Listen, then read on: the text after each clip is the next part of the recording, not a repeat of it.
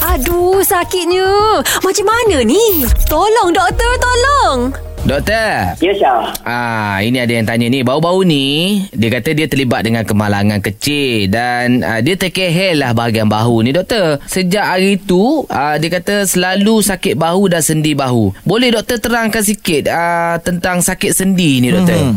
Okey, yang pertama takziah kepada uh, penanya yang terlibat dalam kemalangan. Uh. Okey, yang sakit sendi ni kita kena tahulah definisi sendi ataupun joint tu. Sendi ni dia terbina daripada dua tulang ataupun lebih tulang yang berhubung. Eh, struktur situ tu dia ada bahan pelincir di antara sendi kita panggil dia synovial fluid. Yang kedua dia di antara tulang tu dia ada pelapik. Pelapik pada tulang tu kita panggil dia tulang rawang ataupun cartilage. Dan yang ketiga dia tulang tu dia dihubungkan oleh ligamen. Ligamen ni dia mengikat tulang-tulang tadi lah. Hmm. Jadi punca yang menyebabkan sakit sendi, yang pertama mungkin susunan sendi tu yang terkeluar daripada kedudukan asal. Macam, uh, macam yang tanya tadi.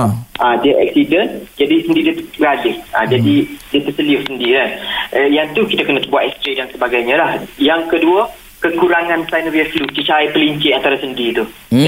Jadi macam mana nak tambah pelincir tu doktor? Ah dia ada cara dia dia ada apa tu melalui ubat-ubatan ataupun suntikan. Eh. Oh. Pelincir artificial lah, hmm. pelincir tiruan. Yang ketiga ketidaknormalan pada struktur permukaan tulang ataupun cartilage tadi. Hmm. Ah, sama ada dia disebabkan oleh kemalangan, kecederaan ataupun disebabkan oleh jangkitan kuman ataupun disebabkan juga oleh ketumbuhan. Eh, dia boleh menyebabkan struktur tulang tadi permukaan tulang yang bertembung tulang antara tulang tu tidak normal. Mm-hmm. Dan yang keempat adalah kecederaan sama ada luka, koyak ataupun putus pada ligamen yang menghubungkan tulang tu. Hmm. Uh, jadi itu yang penyebab-penyebab sakit sakit sendi tadi. Yang paling secara konklu, uh, secara kesimpulan dia, dia sama ada keturunan, dia sama ada jangkitan kuman yang menyebabkan ke, ke semua sebab-sebab tadi tu menjadi tidak normal. Hmm. Ketumbuhan, baruh apa semua dari baruh tulang. Hmm. Yang keempat adalah kecederaan lah, trauma macam yang mena- yang bertanya tadi tu. Dan hmm. rawatan-rawatan dia semestinya berbeza lah. Jadi nak tahu rawatan-rawatan khusus, jumpa doktor doktor akan tanya detail pasal sejarah jadinya sakit sendi itu. Yang kedua, doktor akan buat pemeriksaan. Pemeriksaan doktor akan setuh, tengok, lihat dan lepas dia buat x-ray, ultrasound dan sebagainya lah. Mm-hmm. Dan yang, ke, yang ke seterusnya, doktor akan bagi rawatan. Bagi rawatan yang pertama, dia akan bagi rawatan simptom. Hilangkan sakit tu dulu. Okey. Oh. Ha, sama ada hilangkan sakit, sama ada cocok ke, makan ubat ke, ataupun pakai, pakai patch tampan.